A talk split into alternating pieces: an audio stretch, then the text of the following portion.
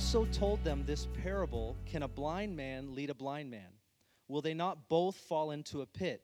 A student is not above his teacher, but everyone who is fully trained will be like his teacher. Everyone who is fully trained will be like his teacher. And we've established this as our goal that we are called to be fully trained disciples, that Jesus has no less goal for us. His vision for us is to be fully trained disciples, not to be substandard or good enough, but we are constantly and continually growing into the likeness of Jesus, to do as he did, to be like he was. But knowing the goal and knowing where we're going isn't enough to take us where we need to be. And that's why, as we talk about the process of discipleship, I want to highlight some of the things that, that we need in our life in order to become these disciples. In order to get where we're going, we need to know what that looks like in this process because it's not something that happens overnight. It's not, you don't wake up in the morning as a Christian and you're automatically a disciple, or you just do one devotional and, oh, that makes me a disciple. There are elements that need to be in our life. There are ingredients, and those ingredients, when they come together, they shape us into this person that we talked about last week, that ultimate goal of where we're going and what we want to be. Being a fully devoted disciple of Jesus is, is obviously what we're after, but we need to know what that looks like. We need to know, you know, I think there needs to be somewhat of a metric. I mean, how is it uh, that we know we're on the right track and we're doing the right things. And I think it's actually something that the scriptures teach us very clearly. And since Jesus doesn't physically walk with us, we're obviously not his direct disciples. So when we read about the disciples in the Bible, you know, they had Jesus right there. We don't have him physically. And so the word tells us what those things are. And we see, obviously, after the direct disciples of Jesus, some of the things that they did. So I'm going to use some of the words of Jesus tonight as I talk about this, but I'm also going to use the words of the Apostle Paul, who we see was a disciple who made disciples after Jesus was physically on the earth. So here's the three things that I want to talk to you about as the process of discipleship. I want to talk to you about the Word of God. I want to talk to you about the Spirit of God and I want to talk to you about the people of God. I want to talk to you about the Word of God, the Spirit of God, and the people of God. And the first is the Word of God. Our knowledge of the Word of God builds a foundation by which our discipleship is framed and our life becomes useful in every way for God's purposes. I want to read to you 2 Timothy chapter 2 verse 15. Here's what the apostle Paul says to his son in the faith. He says, "Do your best to present to God as one approved, a workman who does not need to be ashamed and who correctly handles the word of truth. You'll see that part underlined in your notes. Who correctly handles the word of truth. Verse 16 Avoid godless chatter because those who indulge in it will become more and more ungodly. And can you imagine what that might mean in our day and in our age? Those who indulge themselves in godless chatter they become more ungodly. Wow, that seems like a word for today. Verse 17, their teaching will spread like gangrene. Among them, he names two people who have wandered away from the truth, and they say that the resurrection has already taken place, and they destroy the faith of some. That was a heresy in their day that they dealt with. Nevertheless, God's solid foundation stands firm, sealed with this inscription The Lord knows those who are his, and everyone who confesses the name of the Lord must turn away from wickedness. Wow, that's powerful. We should stop right there. And um, this is a word from our sponsor. In a large house, listen to this in a large house, there are articles not only of gold and silver, but also of wood and clay. Some are for noble purposes, and some are for ignoble purposes. If a man cleanses himself from the latter, he will be an instrument for noble purposes, made holy, that means set apart, useful to the master and prepared to do any good work, which I would say is exactly what we're all seeking to be. We are seeking to be useful to the master, equipped and prepared for every good work. That makes us useful. Paul calls Timothy to rightly handle the word of God. That's what he says correctly handle the word of God. And I don't need to tell you that that's something that has always been a problem since his day, since the times of Jesus, the times of Paul, all the way up until our day, it has been something that we, the church needs to hear, that we need to be a people that are concerned, that care about rightly handling the Word of truth. It's, it's one of those arguments that we hear is, is that, well, everybody has an interpretation and there's so many denominations and people believe different things and how do you know that you're right? Usually, when people talk like that, I'm not suggesting in any way that there isn't some truth to that kind of a statement, but usually when people talk to me like that, they're saying it from a perspective that they're not willing to dig to find the actual truth. I don't find a lot of hungry people that are digging into the Word of God and digging into history to understand where the Bible comes from, what the Bible is, and what the Bible means. I don't find a lot of people that are actually doing the digging that talk like that. I don't. I don't find that to be um, the case. But Paul actually mentions that those who, who don't those who don't teach sound doctrine, those who don't rightly handle the word of truth, he goes into saying they wander into other teachings and they have become ineffective as a result of it. Isn't that amazing? He says, Those that indulge in godless chatter, those that get involved in, in other kinds of teachings or other kinds of thought that everybody seems to be like pushed into, everybody seems to be talking about, people that do that and they're not fixed and focused on the Word of God, they end up becoming ineffective in not only in their teaching but also in their life because he says they become more ungodly. And isn't that what's true? I, I was thinking about it this morning. I was like, consistency is one of the major keys in having a successful Christian life. It's not sexy, it's not attractive, it's not some conference that you're going to see like Consistency 2017. Nobody's going to probably come to that conference, but I can guarantee you it's a quality that we want in our life. We want to be people that are consistent, especially as it as it pertains to the Word of God. And then he says, Those that who rightly divide the Word are like articles of gold and silver. Think about that. People that rightly divide the Word of God, people that are hungry, people that are digging, people that want to know what God is saying, they want to know what God has said. Those people, well, they're like articles of silver and gold. They're prepared for every good work, they're useful to the master. They're not just opinionated. They're not just saying what they want to say and get something off their chest. You know, sometimes it, um, people reference speaking the truth as I'm getting this off my chest. You can get something off your chest, and it doesn't mean you've spoken the truth. Speaking the truth means you're speaking the word of God. It doesn't mean that you're just, I'm just being truthful with you. I'm just getting this off my chest. That just means that you're trying to say whatever you're saying. It doesn't mean you're saying what he's saying. And so there's a difference between speaking the truth and saying something that you finally have gotten the guts to say that might not be true. Paul goes on to say this to Timothy about the word of God in 2 Timothy 3:16, a very popular scripture. He says all scripture, all Old Testament is inspired by God and it's profitable for teaching and reproof and correction and training in righteousness so that the man of God or woman of God may be adequate and equipped for every good work. The Bible is uniquely able as God's word to shape and train us to be adequate and equipped disciples that do what God's called us to do.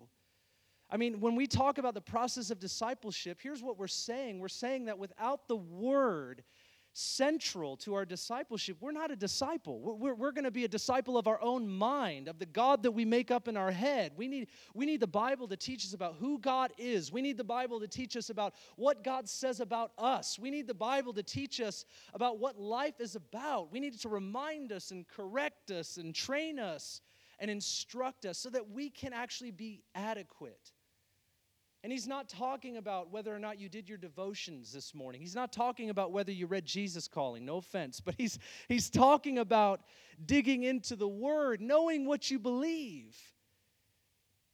When I teach the How to Study the Bible class, I make an appeal to Christians. If this book is something you stake your life on, then show it. If you're going to stake your life on this thing, dig into it. Know what you believe. Know where this book comes from. Christian people, I, love. I, I am one. I understand, You understand. Like there was a point in my development, there was a point in my Christianity where it was unacceptable for me, in my mind and in my heart, my disposition towards God. It was unacceptable for me to say I'm a Christian and I believe in the book and stake my life on the book and not seek to understand where it came from not seek to understand like when they formed it and put, put it together in what they call the canon of scripture i needed to know that I, I want i'm staking my life on this i'm teaching my children this book and saying to them, This is God's holy word. And I didn't just want to do that as kind of a religious tradition. I wanted to do that because I had actually taken some time and turned some Netflix off, you understand, and read some books, for heaven's sake, and dug into some history. I think it's worth our time. Not as a guilt thing, like you better do that, but you want to do this, amen? This is something you and I want to do. And so Paul is saying that, you know, we need to not only have the Bible as a resource, but we need to have the Bible as our source.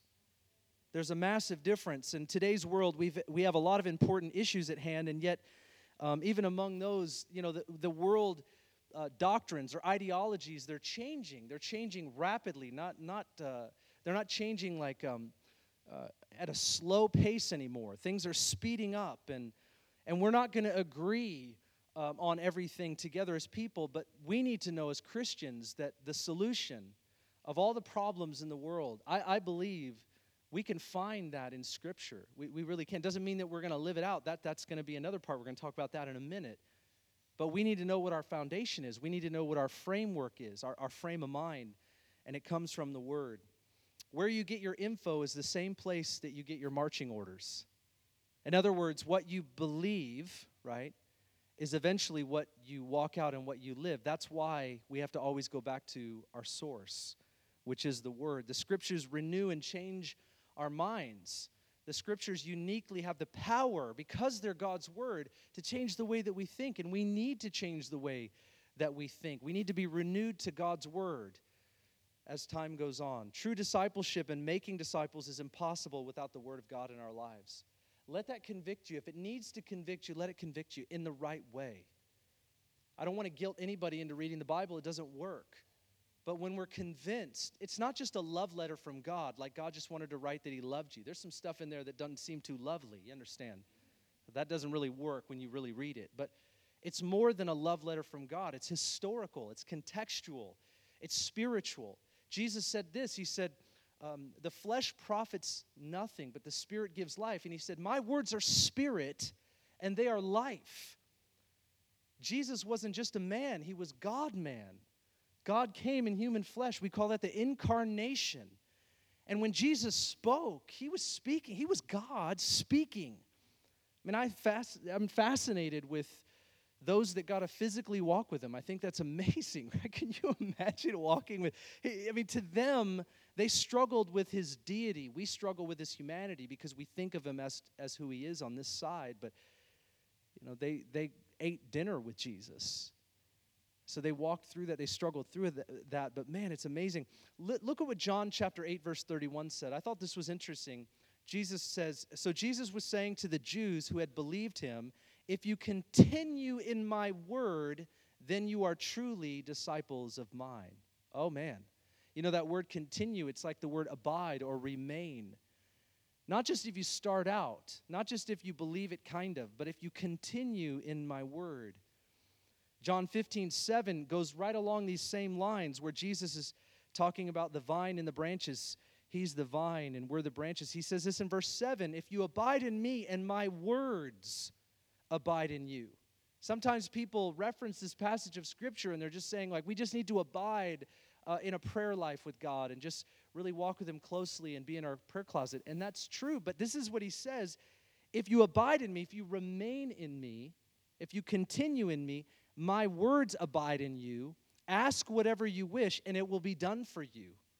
Why would that be the case? Why would God answer our prayers when we're a people that walk in His Word? Because His Word is shaping the way that we think and it's shaping the way that we pray. When God's Word is shaping the way that we think and shaping the way that we pray, you better believe He's going to answer prayers. He's answering according to His own will. And then He says, My Father is glorified by this, that you bear much fruit and so prove to be my disciples. Just as the Father has loved me, I have also loved you. Abide in my love. Now, listen, if you keep my commandments, you will abide in my love. We, we call a lot of this stuff legalism, but this is what Jesus said.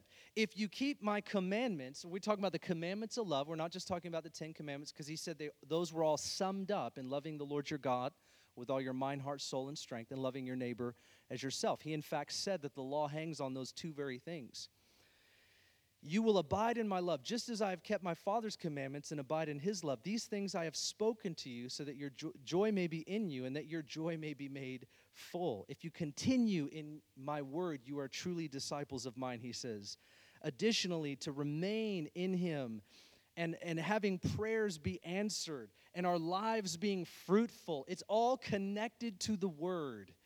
You see how he's saying that. If you abide in me, my words will abide in you. And then he goes on to say, and you'll be fruitful. And when you're fruitful, you bring my Father glory. It's all connected. I would say to you like this that if we're not a people of the word, if we're scarcely a people of the word, it, it, at some point it's going to be impossible to be the kind of disciple that we long to be, that we want to be, that we're called to be. You know, I mean, this is just the reality of it. So it's clear that we need to learn, love, and live out the Word of God. You say, well, how would I do that? I'm glad you asked. I'm so glad you asked. I think first we start with reading the Bible. Get a consistency of reading the Bible in your life before anything else. Before you feel convicted of doing some study on Melchizedek or some kind of Hebrew study, you know, uh, before you learn Hebrew language or Aramaic or what Jesus said on the cross in Aramaic that most of us, when, when we preach, we horribly pronounce anyways. You know, isn't it really funny to watch the preacher try to pronounce the telestai? Tele, what, every time they do it, he or she make, makes a huge mess out of it or whatever. Before you learn all that, before you try to get into the Greek and the Hebrew, why don't you just, we need, just need to get a consistency of reading the Bible in our life. You know what I'm saying? I mean, we want to go deep deep, but I think deep might just be consistent, like I've already said. I think that if we could do that, then our hunger and our appetite for the Word of God will increase to go deeper. This is what I would encourage you to do. If you don't have that, say, Lord, help me do that. The second element, the second ingredient in the process of discipleship is the Spirit of God. We know the scriptures alone, they're just not enough. Because, on one hand, we know that the Word of God was God breathed. That means the Holy Spirit breathed through men who wrote the scriptures. It wasn't just their writing, but there was more to it. God inspired through them as they wrote. And so we, as the scriptures, were breathed upon by God's Spirit, so we need God's Spirit to breathe upon us as we read His words. And so we need the Holy Spirit to make the word of make the word of God alive to us and the word of God alive in us. It's essential for our, our discipleship. The Holy Spirit has several roles and responsibilities when you look throughout Scripture, when you just read verses about the Holy Spirit, the Bible says that, or it references him in these ways He teaches, He guides, He convicts, He prays, He reveals Jesus. He causes us to be born again, He empowers us, He sanctifies us, He sets us apart, He makes us holy. He anoints us for ministry. He brings freedom, gives joy, produces godly fruit in our life. I've taught many times before in this class that it is the fruit of the Spirit. It's not our fruit of godly character, it's actually the fruit of the Holy Spirit. It's the gifts of the Holy Spirit. And what we're doing is we're learning to yield our life to the Holy Spirit. And as we yield ourselves to the Holy Spirit, we produce that kind of fruit the fruit of the Spirit love, joy, peace, patience, kindness, goodness, faithfulness, gentleness, and self control. I think that's it. But, anyways, those come through us. I talked about it last week. If you study out John chapter 15, and it talks about that, a, uh, and other passages where it talks about the vine and the branches, or a good tree bears good fruit. We're just branches. We bear fruit. We don't produce fruit. We bear fruit. So if we're connected to the tree, the life sap, the life flow of the tree causes us to have fruit hanging on our branch. We don't produce it, we just bear that fruit by staying connected to the word. And the life of the Spirit flows and causes that fruit to manifest. So we need the Holy Spirit in our discipleship. He actually does disciple us in many ways. John 14, 16, here's what Jesus says I will ask the Father, and he will give you another helper that he may be with you forever. That is the Spirit of truth. That word truth is an interesting word. We, we think of truth in one way or another, but that word, there, you could also translate it reality. There's not another word when we translate the word like to reality. The spirit of reality, uh, there wasn't another word to translate it. So the spirit of truth, he brings us into reality as God sees it, not just as we see it. It says, Whom the world cannot receive because it does not see him or know him. But you know him because he abides with you, but he will be in you. The Spirit will live in us, and he is the Spirit of truth, and we need the truth. As Jesus says, the truth will make us free. John 14, 25, stay with me here. It says this These things I have spoken to you, Jesus speaking, while I was abiding with you. But the Helper, the Holy Spirit, whom the Father will send in my name, he will teach you all things. And listen, he will bring to your remembrance all that I said to you. He will teach you all things, and he will bring he will bring to mind the things that I taught you. And I always joke like, hey, Peter was really excited because he didn't take notes. And he was like, oh, that's amazing because I don't have to remember everything because I've already forgotten it. Jesus, and we have grace not only for Peter, but we don't remember things either. either. Jesus told his disciples that the Holy Spirit would be their teacher. And the Bible says it multiple times. That's in fact what he is. He's our teacher. Additionally, he's going to remind us as we follow him, as they followed the leading of the Spirit after Jesus had ascended to the Father. The Holy Spirit does the same exact things in our life today. He reminds us, He disciples us, He teaches us.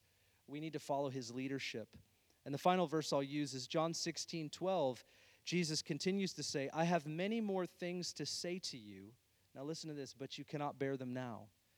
Here's Jesus saying this to the disciples I've got a lot more things I want to tell you, but you can't contain it.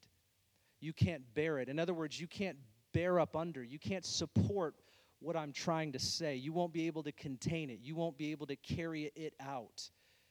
And then he goes on to say this, but when the when he the spirit of truth comes, he will guide you into all truth, for he will not speak on his own initiative, but whatever he hears, he will speak, and he will disclose or reveal to you what is to come. He will glorify me, for he will take of mine, and he will disclose it to you. All things that the Father has are mine, therefore I said, He will take of mine, and he will disclose it to you. Think about that. Jesus said, I want to talk to you about more things. I want to teach you more things, but I can't. But when the Holy Spirit comes, He's going to guide you into all truth. The things that I wanted to say to you, He's going to reveal to you. He's going to help you understand. And this truth is true for us as well. The Holy Spirit helps us, He guides us into all truth. As we have the Word, He also continues to reveal the will of God and the ways of God to His people, collectively in community. The Holy Spirit guides us, guides disciples into the truth, not just to know it, but to live it. Isn't that amazing? He's not guiding us to know it all, He's guiding us to live in the truth of God's word. It's powerful. So He plays a vital role in our discipleship, is what I'm saying. An element that cannot be forgotten, something we need to understand. And you say, well, Ben, how do I how do I receive discipleship of and through the Holy Spirit? And the way that, that we would do that is we're people that would simply wake up in the morning and we would communicate with God saying, Lead me today. This is something that we often need to invite the Holy Spirit to do. Lead me, guide me. This is a prayer that you can pray before you go into a meeting, before you walk into work, before you go and sit down with somebody that you need to talk to, before you're even saying, speaking to your kids. Guide me into all truth, what I need to say, what I need to, to do in making disciples. If we're not spirit led people, then we're not going to help others become spirit led. That's the whole concept here is that we understand the process of discipleship and the ingredients that go into being a disciple so that we can make disciples of other people. We know what it's like because we're living it out ourselves. So being led of the spirit has a lot to do with our prayer life in my opinion. Being connected to the Lord through the Holy Spirit is often and consistently having that time in prayer not just once a day, but several times a day. I think it was Smith Wigglesworth who said, I seldom pray longer than 30 minutes, but I never go 30 minutes without having prayed. And that's the kind of people that we need to become. I'm all for having like an hour of intercession. I'm all for that. If you have the time for that and God calls you today, He calls all of us to pray every day. We need to be in the secret place. I believe that. I, I advocate that. I preach that. But at the same time, I don't think we, we want to just call that like that's the hallmark of our prayer life that's what it means to get our reservoir filled up and then we just go out from the day uh, into the day and we don't talk to the lord anymore no i think our vital connection to the holy spirit is to learn how to pray without ceasing which means you're offering 3 second prayers all the time it means that you're often inviting the holy spirit to lead you because you need it i need it learning how to be led of the spirit isn't always mystical and i think that's the um, to me, that's the downside of sometimes the Pentecostal church, which, of course, you know, I've told you whether you are or are not a Pentecostal or charismatic, you know you're listening to one. But I would tell you right alongside that that I have problems when I feel like people make the Holy Spirit so mystical that you almost feel like you have to be in a sci fi movie to have any kind of real experience with the Holy Spirit. And that's just not true. It's just not true at all. Yes, the Holy Spirit will encounter you in ways that don't make sense at times. Yes, you can have um, tremendous encounters with God, but but surely it's, it's also abiding in a daily relationship where you just invite Him to speak to you and lead you and guide you and believe and trust that He will. And you didn't have to have Him knock you down and drag you through something or do anything to you or give you the Holy Spirit goosebumps to make sure that you know that He's going to lead you. The Bible says in James chapter 1 that if you lack wisdom, right, ask of God and He gives liberally or, or generously. He gives wisdom generously to those who, who, who ask. And so, what does that mean? If you ask God for wisdom, and then all of a sudden you have a thought, this is how I teach hearing the voice of God. Well, it just may be that that thought is the very answer to what you just asked. And we often make it some kind of massive deal where we, like prophetic words and hearing God has to become something that is only for special people. And, and the Holy Spirit, you know, anoints the, the selected few, the anointed, chosen few, and that's really it. And that is absolutely a lie. God has made himself accessible to every person that chooses to follow him. And any lie that would suggest different is just a lie. And so, whether or not you feel goosebumps, or whether or not you have consistent or continual visions, or you have all kinds of dreams, or, or you feel the Holy Spirit, or whatever it is, He will lead you because He lives in you if you're a believer in Jesus Christ. And the more you invite Him to lead you, the more He will lead you. And He doesn't always knock on the door and say, By the way, I'm leading you right now. it just doesn't, that's just not necessarily the way it works. I would love for all of that to be the case. I would love to give you formula A, B, C, D, one, two, three, four. I just, it's just not that way. Relationship is not that way. Being led of the Spirit, being discipled of the Holy Spirit is not, is not that way. I would tell you the Word of God gives us a framework, and the Spirit of God breathes on that, that Word. He breathes on our life as we follow Him, as we learn to follow Him. And don't think that for a second, like right now, I know when I start talking about things, people all of a sudden start going, Well, I'm not really good at that. Good at that. You're right. You're not really good at that. We're learning to do that. Can, can you accept that in your, in your heart? It, it, it, so often we hear somebody talk about something and we admit failure. Oh, well, I'm just not, I've never been good at that. Instead, what we need to do is embrace a theology that calls us to grow. That's what we're talking about in discipleship, that you take a step. And every step is a step. You take a step. Instead of, um, instead of wallow in guilt, instead of stay in the seat, stand up and just take a step right where you are. That's all you need to do. And I really think that that's a word for many of us in here or those that might be watching. Just take a step. God is constantly prodding us and, and moving us towards taking one more step. But we always want to be at the end of the road. We always want to have it all figured out. We always want to be uh, all the way on the other side where the grass is greener. And then we take a step and we realize it's actually about every day taking another step. That's what this is all about. And the people that stop are the people that stay stagnant. The people that sit down when they need to be just taking one more step are the people that start asking those kind of questions. Well, I don't know how this works, and I really don't understand what he's talking about. Well, the question is do you want to understand?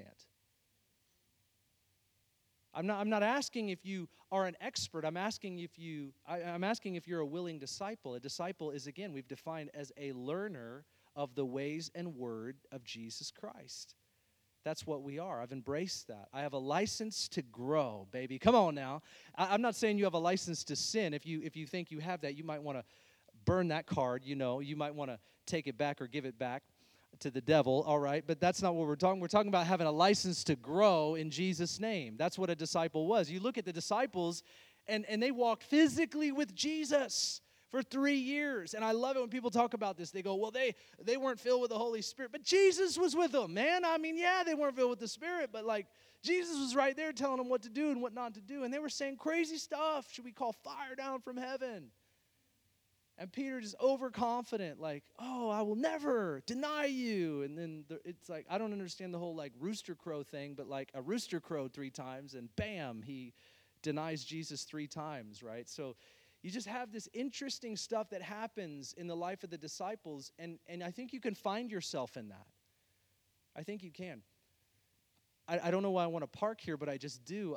As, as a pastor, and I meet with people, I meet with some of you guys and we know this is true, but, but we, we love it when somebody preaches to us about the glorious victories in Christ, which they're, they're available to us. But we don't always talk about the glorious journey in Christ, because that doesn't sell a lot of books. But the victories, man, right? We want to talk more about that. And, and, and when I was, uh, this is a really maybe I shouldn't share kind of illustration, but I'm going to share it because I have the microphone. So there it is. But I was a real estate agent for like 12 years or so, and and when a real estate agent goes to sell your house, you say, Ben, I want you to be my real estate agent. I say, okay, you're going to pay me a lot of money. That's what's going to happen. And so, so you hire me, and then I come on like listing day, and I get a nice camera, or I hire a photographer, and we take all the nice pictures of your house, all the beautiful pictures of your house, right? But how many of you know every house isn't all beautiful? I mean, there's some stuff that everybody moves into a house and they go, I wish this and I wish that or whatever. But we take the nice pictures of your house and then we put those on the internet because we're trying to get people to come to buy your house. We don't take pictures of the jackknife driveway and the room that didn't get painted and the carpet that clearly needs to be replaced. And half the time we don't say that to you fine folks, but you know, it's really true. And we don't take pictures of all the stuff that, that that wouldn't bring somebody, you don't put all those pictures up online. Why? Because people aren't going to come to the house. That's not what sells the house. I think sometimes preaching is like that. It's where we give you the best pictures. We give you the pictures, and people are like, "Yes, that's what I want." You know, I want the victories, man. I want all that. But we don't. You don't realize that you got to walk through the journey. You want to walk with Jesus to see those things happen. You got to walk through some valleys. You got to walk over some mountains. It might be cold. It might be hot. I don't really know, but I'm going to promise it to you. And I don't know if everybody, every preacher talks about this stuff, but I started getting a little exasperated when I hear preachers only talk about the testimonies. Well, what about the hundred times you prayed for somebody with nothing happening to get to that point? You understand? Those are the pictures that don't sell the house, but they're definitely true. It's because we're learning to be led by the Holy Spirit. Accept that, embrace that truth. It is powerful, it will change your life. It will take you from an I can't and this isn't for me attitude to an I can, all I got to do is step out and try. I mean, what happened to us? It, it, we've changed. We've become all of a sudden people that don't try anything anymore. We fail before we start because we're unwilling to try. And I, I, want God to restore that kind of an attitude back to his people. Like, I, I can and I'll try and I might fail. I mean, we need to. We need to plant churches in all kinds of areas and we need to do all kinds of great exploits for the Lord, but it's going to be because people are willing to try, and we really just call that faith. We're believing God and we're not knowing what's going to happen there might not be a whole lot of guarantees on the box, but we're just willing to step out there and go for it. That's what I'm calling people towards. Step out and go for it. And the Holy Spirit is leading us not just to the destination, but through the journey. You understand? And so you and I need to learn how to be led by the Holy Spirit. And, and we do that by getting up in the morning and asking Him to lead us. We do that by walking into our work. If you feel discouraged and you walk into your work and you just don't like your job, that's a great opportunity. You just got to ask the Holy Spirit to lead you, to open your heart and to open your eyes, to show you why you're there and what you can do in your workplace. You're not there to just be miserable. You understand what I'm saying? We're not in this life to be miserable people that everybody can tell that we're just miserable. I just don't want to be here and I don't like you. And by the way, I'm a Christian. I mean, that is not helpful. You understand what I'm saying? The world doesn't need more offended Christians, more miserable Christians. The, the world needs more spirit empowered, spirit led, uh, word filled Christians. And we can be those people. Don't think for a second you can't be. You can be those kind of folks. You and I can be those kind of people. Why? Because the word says so. Not because I say so or I wrote a book about it, but because the Bible says so. And when we get a, our, ourselves around the Holy Spirit more and more, I mean, he, His presence is with us. But as we become aware of that, it's a game changer. Now, the third ingredient that I'll talk to you about is the people of God. We talked about the Word of God, we talked about the Spirit of God, and another crucial ingredient for us as this discipleship process is laid out to us is the people of God. The church carries the responsibility to disciple people, you and I, which we're going to continue the next two weeks on as disciple makers, not simply just disciples. But we have a responsibility to make disciples. The Bible is extremely clear about that. But the reason that I talked to you about the Word of God and the Spirit of God first is because this task isn't just up to us.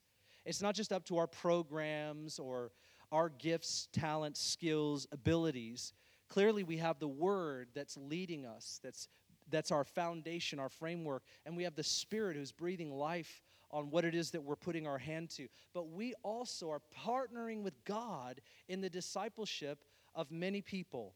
Matthew chapter 28, verse 18, which we're going to spend two weeks on, I'll just briefly mention it, says, And Jesus came up and spoke to them, saying, All authority has been given to me in heaven and on earth. And then he said, Go therefore and make disciples of all nations, all people and then he describes what that means, what it means to make disciples. Baptize them in the name of the Father, the Son, and the Holy Spirit. Teach them to observe, and another translation says, teach them to obey all that I commanded you, and I am with you always, even to the end of the age. Now, listen, Jesus gave authority to his disciples to make disciples. That's a big deal. He's the author, and when the author gives authority, you can do what the author says you can do. All authority in heaven and on earth has been given to me. Now I'm giving you authority to do this thing that I'm telling you to do, which is make disciples. It's incredible. You'll notice that Jesus tells them how to do that. He talks about baptizing them in the name of the Father, Son, Holy Spirit. He says, teach them, baptize them, teach them. Not just good principles, not just morality. Teach them to obey what I told you. He also says, teach them to obey all that I told you. Sometimes I think that's our problem is that we teach people some but not all.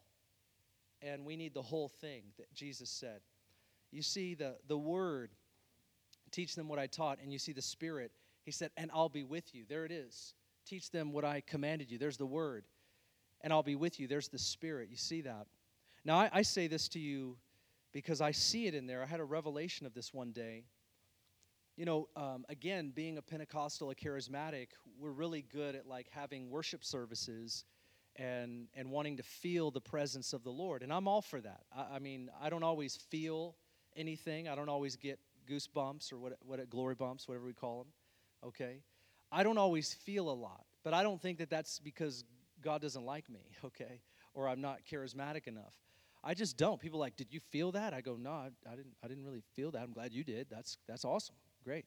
I mean, uh, uh, but I think sometimes as, as if you're if you're in that stream or if you have that thinking, we can have this um, idea that the presence of God is like in a worship service, and that's that's where the presence of God is. It's like, oh, did you feel the presence of God tonight? It's like, I hope I feel the presence of God all the time. I mean, I, I hope you know that's like that's kind of what I'm after. You know, I'm after the presence of God all the time. I'm not really just like after having a hot worship service. Last time I checked, worship was about God and it wasn't about how I felt. But, you know, I'm, I'm just kind of throwing that out there for you to meditate on. I mean, how was the worship tonight? The worship was amazing tonight. I don't know. We should probably ask the Lord. It wasn't really for me, so I'm not really certain as to how he felt about that. You ever thought about that? It's just kind of, it was sort of a thought there, but but, anyways, I think uh, this is what he says, though. Listen, he says, Go and make disciples of all nations, baptize them in the name of the Father, Son, Holy Spirit, teach them to obey all that I commanded you.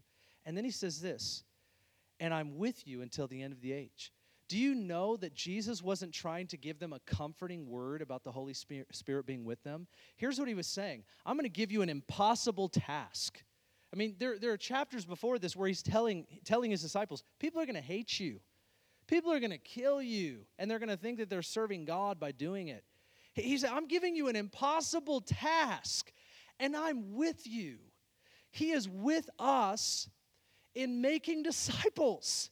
People, if you want to feel the presence of God, I'm telling you, if you make disciples, if you take what God gives you and you give that to other people, you will feel the presence of God like you have never felt the presence of God because it's in that where you start to experience some of the suffering, some of the frustration, some of the difficulty that Jesus Christ walked through. The presence of God, I believe, is found in the making of disciples. We're, we're often after the presence of God in a worship service where we can come come and feel a little glory and we can walk out. I'm telling you, if you have people living in your home or you're meeting with people on a week in, week out basis, or you're opening the Bible and you're looking at somebody's confused and frustrated look when they look at you and they're like, What about Joshua and the Canaanite conquest? And you're like, Well, about that. When you have to work through that and you finally got to pray through that stuff and you got to dig deeper than you've ever dug before, that's where you find the presence of God. He's in the task, He's in the assignment. He's anointed us to make disciples. He said, I am with you. I am with you in disciple making. And so we're after this little feeling sometimes. We're after this little glory bump. I'm telling you, there's more for us than that. It's like parenting, it's frustrating at times. Amen? Parents,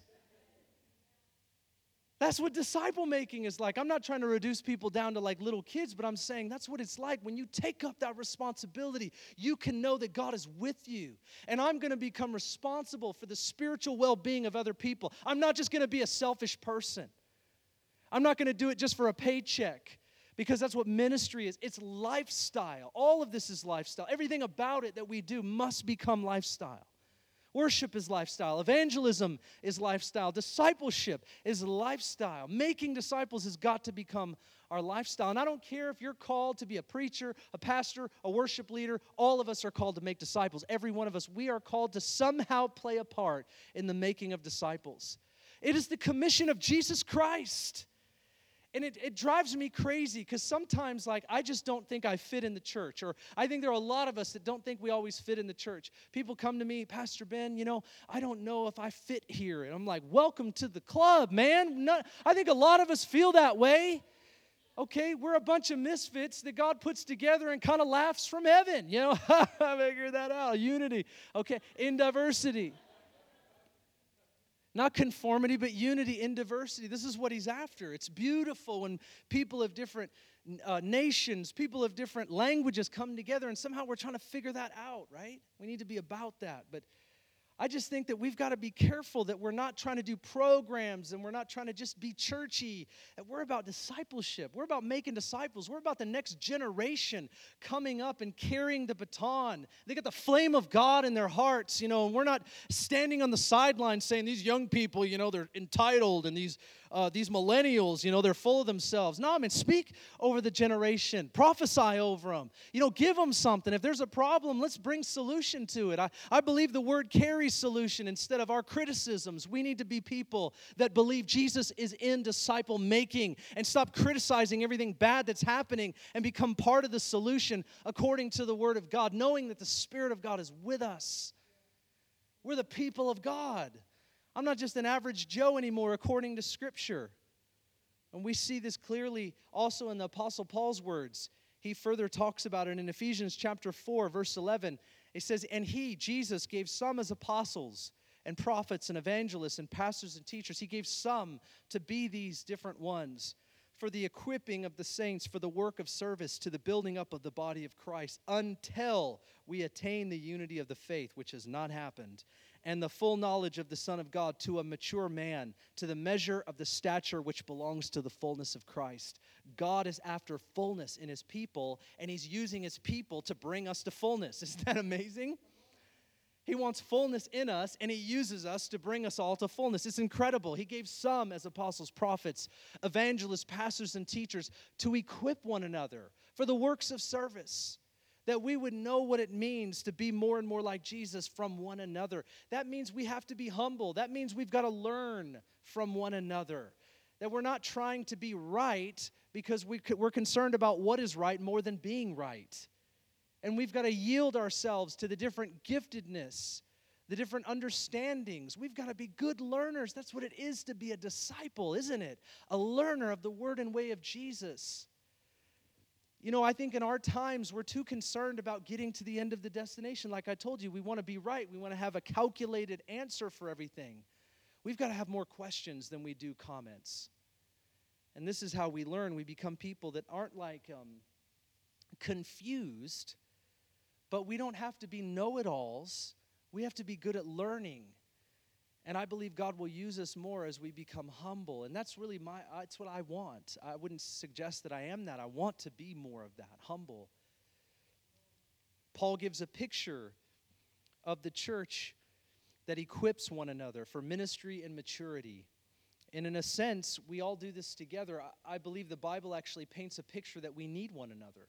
It's called interdependence, not codependence, but interdependence. And he made it that way.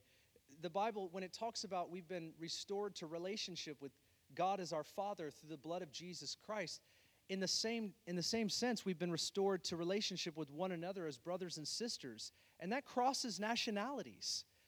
I mean, I believe if I, if I had the time, I would uh, lay this out in terms of racism and, and the issue of racism. I would lay this out for you. But I actually believe that, we, that the answer is in the gospel. I'm not saying that the manifestation is just preach the gospel to people and get them saved and that'll solve racism. I think racism is at its core spiritual.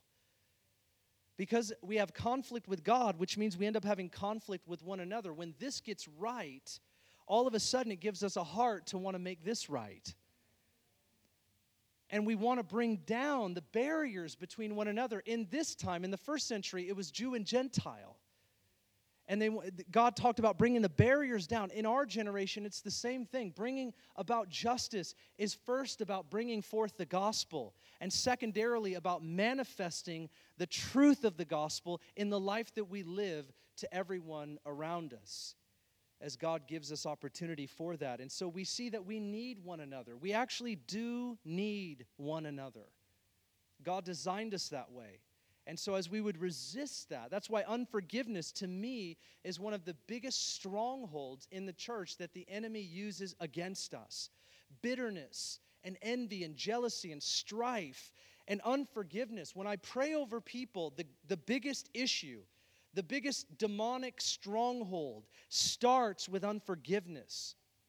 If you pray for people, you know this is the case. Unforgiveness can go back 20 years and people can we can be living out of that wound of unforgiveness in our family or unforgiveness in a marriage or a past marriage or a, a relationship with a with a child or a father mother or anybody even for that matter I've seen unforgiveness raise its ugly head in situations that don't even quite make sense. And yet we have this prevalent. And what it does is it continues to build walls instead of connect us to one another because we can now forgive through Christ. Since we've been forgiven, we can forgive. Obviously, we know that message, but have we manifested that reality is what we're after, you see? So it's not just about knowing, it's about manifesting, it's about living in and we need one another. I believe it's in that accountability where he talks about being equipped. You know, it's not just about ministry, it's about maturity. We need people in our lives to correct us.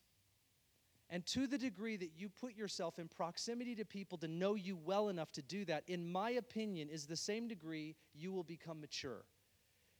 I don't think you actually need people to correct you all the time because correction's not a big deal when somebody can just bump you and say the slightest thing. It's very simple. Correction becomes a big deal when you build walls of insulation and you don't let people in, and years and years go by, and then somebody has to all of a sudden abruptly tell you something, and you get knocked off your rocker, and you're like, oh my gosh, I can't believe that person would say that. Well, the problem is, is that you haven't been open or receptive maybe for years, and it took somebody a lot of guts and maybe they weren't fully right, but there was some truth in there, right? And if you and I cultivate humility and relationship, I believe we become more mature. We need correction in our life. We, we need one another. We need each other to have access. And I would say to you, I used to say this at times, I'll, I'll say it now. It, it, I think it fits, but you know, I think you should invite, it, the, you know, the King David story where King David um, sleeps with Bathsheba and then has her husband killed. You guys know the story, right? If you don't know the story, you can read it at home when you go home. It's, it's a nice story that'll put you to sleep, I bet. So, you know, you put it in a Christmas card and you send it, say Merry Christmas, Amen, Happy Valentine's Day. I mean, I wouldn't suggest that. I'm just saying I'm sure somebody would do that. But uh, you look at that story, and then Nathan, a prophet, comes to David and confronts him. He gives him this parable. I always tell people invite Nathans into your life before Nathans come knocking at your door. Because we all need. We all need people that can speak into our lives, but I would rather invite them than them having to knock on my door, right? We need one another. Here's 2 Timothy chapter 2 verse 1. Paul says this to his son in the faith, Timothy, You therefore, my son, be strong in the grace that is in Christ Jesus. The things which you have heard from me in the presence of many witnesses, entrust these to faithful men who will be able to teach others also. See, Paul was so confident in the deposit that he had made in Timothy's life that he knew, he reminded him of this, but he knew that he could go then and give to others who were able to do the same thing that had happened with them it says that things that I have entrusted to you. That's that word means deposited. I, have deposited these things in your life, and I did it not just for you to have them, but for you to make a withdrawal. I want you to withdraw those things and give them to other faithful people who will continue this reproductive process, which we call disciple making. Discipleship is about each generation passing on everything that they have and everything that they know. And I, I would tell you this tonight people of God, people of God I would tell you that you have an impact somewhere with someone. Whether you found it yet or not doesn't matter. It's about finding the impact that God wants you to bring. You say, Well, what do I have to bring? Whatever you know. What am I supposed to pass on to people? Whatever you know in the Lord, you're called to pass on. Who am I supposed to give that to? Find them, pray for God to highlight that. Start serving somebody instead of just trying to give them wisdom. Well, these young people don't listen to me. Go out to lunch with them. They'll probably let you buy them coffee. I don't know. Most people will let you buy them lunch, especially if they're broke. You know, that, that would be a good thing, place to start. Start serving people. You know, love people when they can't love you back. Watch how God will open up doors for you to, for you to be able to speak in and help shape the lives of other people. We're always looking to be influential first rather than servant oriented. Where you serve, you will become influential. And I it, can I say this? It boggles my mind why churches can never get people to work in children's ministry. It, it boggles my mind. It's almost like it's a nuisance. It's, it's almost like it, it's almost like I'm, I'm above that. I, I take care of kids all day long. No, kids, guys, this should like break us right now. Kids are where it's at our kids. We used to send people away to all these ministry schools, these supernatural schools of ministry, and all this stuff, and they would come back and they would want to be itinerant ministers. And they would think that they were better than just helping out in the children's ministry. See, the reason there's this huge vacuum is because there's not just a vacuum of young people that don't know, that, that are entitled and, and prideful. I think there's a vacuum of parenting. I think there's a vacuum of deposit. I think there's a vacuum of us not giving what we have. And so here we have this entitlement, and here we have all of this stuff. We're all a part of this, though. You understand that, right? We, were, we are all a part of this, and we can change this. But we've got to change our mindsets. Kids are not a nuisance. Young people are not just self entitled millennials that need to wake up and get up and step up and no, man, we, we play a role, a fundamental role in helping people become who they're called to be. And we become who we're called to be by stepping into helping others do the very same thing. That see, it's right there where our criticism, it shouldn't even come out of our mouth as, as quickly as it does. We grab a hold of that and we go, I'm, I'm, I'm part of I'm part of the problem and I'm part of the solution. We've got to identify with one another in this. See, the way in which discipleship happens in this process is that you and I need disciple makers in our life. We need people to help us become disciples. And we also need to become disciple makers. I need people to disciple me, and I need to disciple others. And it, this is that idea where I would say to you, you need a mentor or you need a, disciple, a discipler in your life. Or you do. You say, Well, I haven't found any. And I would say, Well, you just haven't found any yet. You say, well, I haven't, you know, sometimes with women, can I talk to you women for a second? I offend everybody anyway, so let's just go for it. I've heard from women, I just want to sympathize just for a sec. I can't empathize. You understand why? So, Yeah. I can't fully understand. I just, I, I, have a, I have a thought for you, is what I'm saying. Sometimes women will say to me, when they really get fired up in the Lord, they're like, I don't find a lot of other you know gals that will give me that are fired up in the Lord that'll give me time. I've heard that from more. I've, I hardly ever. I hear that from men, but not regularly. I hear it from women a lot. And I and I tell them. I, I tell them this: you need to pray and you need to embrace the people that are in front of you. Right. So what will happen is we'll end up going after the the busiest, most spiritual person that we can see. Well, I want that person to disciple me, and they have the least amount of time and then it frustrates us and they're like you know they they they must they don't care okay? They must not make disciples because they don't have time for me. Here's what you did though. See see the problem that we get into? Men and women. We choose to go after the busiest person and then it frustrates us and then we give up because we chose to go after the person that's probably in relationship with a lot of other people. And and you know what? We might be missing the fact that there's three or four people in front of us that we might deem we might not deem as spiritual we might not think that they're the ones for me. But I would tell you that if we don't learn to embrace what's in front of us, we're probably going to pursue something that's not for us. Some you ought to write that down. That was really good. Right? So we end up frustrated, spinning our wheels in this cycle of nobody's here for me and nobody's here to disciple me. I'm not saying that you won't go through some periods where you have to pray through that and seek out and all. I, I've, I can say to you, I'm, I'm with you. I'm with you. But at the same time, I am more concerned about my discipleship than allowing myself to get frustrated because one person doesn't call me back or email me back over a period of time.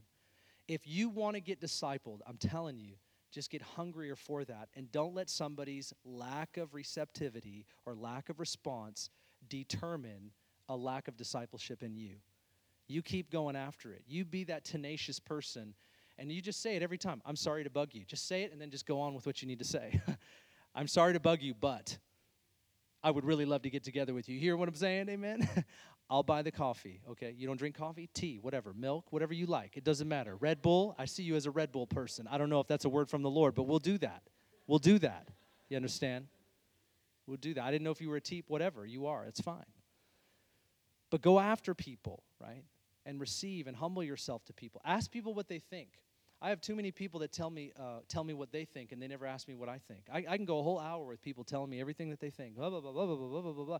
And then in my mind, here's what's going on. Can I let you in? I probably am cutting in half the amount of people that want counsel from me right now. This is totally fine. This is totally fine. But this is what goes on in my head. I'm like, what do you think about that, Ben? And so often it never happens. It never happens. I never, I don't, people don't even ask me. And that's cool. Maybe I don't know it all. That's fine. But I don't know why they met with me. They met with me to tell me stuff and not to ask me anything. I think we need to have an exchange. I'm not suggesting I can't receive from you. I should and I can. But the, there has to be an exchange, right? And that's what we need to be to get better at learning from one another. Even when we get into those relationships, we might end up spending that time like talking about our problems too much receive from people, ask questions of people, become the learner, and watch what happens as a result of it. And then for us, that as as we talk about being disciple makers, it's really all about investing into the lives of other people. That's what Paul says here very clearly. He says, "I want you to entrust what I've given to you to faithful men who will also teach others." And discipleship is about that passing on. It's about that Elijah Elisha relationship. It's about that Moses Joshua gener- uh, relationship. It's about Jesus and the 12 relationship. And then you see that just continue. Paul has Timothy. He's writing to Timothy, his true son in the faith. So I would say to you, who are you discipling or who are you serving in order that God might allow you to disciple people? That's an insight. Can I park right there and just say this and, and close? If you're not discipling anybody and you don't know even how to go about that, my next question for you is who are you serving? Because in your serving, you will find influence. You will just find it. You don't even have to look for it. It just happens. When, pe- when I see people serve, selflessly serve, and give themselves, give their time, give their attention to other people, it means something to me. It absolutely means something. And it's, wh- it's where a lot opens up in order for us to be able to share whatever it is that we know right? The old saying is that people don't care what you know until they know that you care Well, how is it that we bridge that gap? We bridge that gap by serving. I would ask you, who are you serving? Who are you serving?